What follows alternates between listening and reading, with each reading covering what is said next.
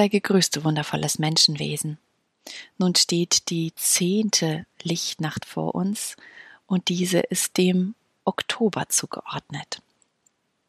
Der Oktober, der schon dem Herbst zugehört und demnach der, ja, der Ernte, dem Erntedank und auch dem Beginn des Rückzugs, der Einkehr. Und deswegen steht heute genau das im Vordergrund oder darf da stehen.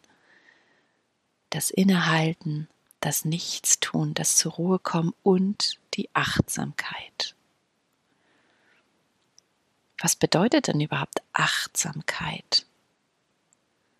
Seit einigen Jahren wird dieser Begriff immer wieder genutzt und immer wieder darüber gesprochen und es gibt sicherlich zig Anleitungen, wie ich in die Achtsamkeit kommen kann und ich weiß nicht, wie es dir geht.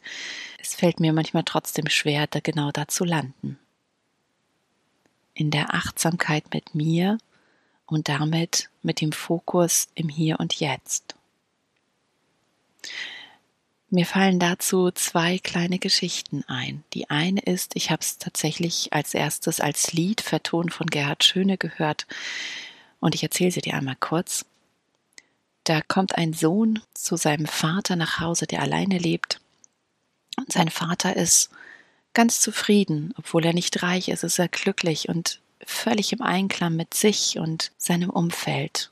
Und sein Sohn fragt ihn, wie machst du das? Und er sagt, wenn ich aufstehe, stehe ich auf. Wenn ich gehe, gehe ich. Wenn ich esse, esse ich. Und so zählt er noch weitere Dinge auf und da sagt der Sohn, das mache ich doch aber auch. Und da sagt sein Vater, nein, wenn du aufstehst, gehst du schon. Wenn du gehst, dann isst du schon.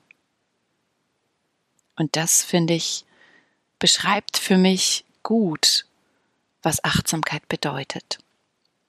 Wenn ich etwas tue, dann im Hier und Jetzt zu sein und nicht schon an das, den nächsten Schritt zu denken, an das, was ich gleich tun will, sondern jetzt aufmerksam hier zu sein.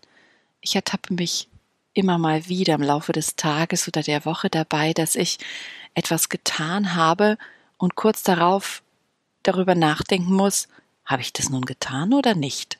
Ich weiß es gerade selber nicht, weil es eben völlig gedankenverloren passiert ist, weil es vielleicht auch schon eine routinierte Handlung war. Und genau darin besteht ja auch die Herausforderung, gerade die routinierten Dinge ganz bewusst und achtsam zu tun. Das mag ganz besonders die Herausforderung der jetzigen unglaublich schnelllebigen Zeit sein, des Beginn des Jahres, wo es darum geht, sich Ziele zu setzen, für das ganze Jahr nach vorne zu denken, zu planen, zu investieren.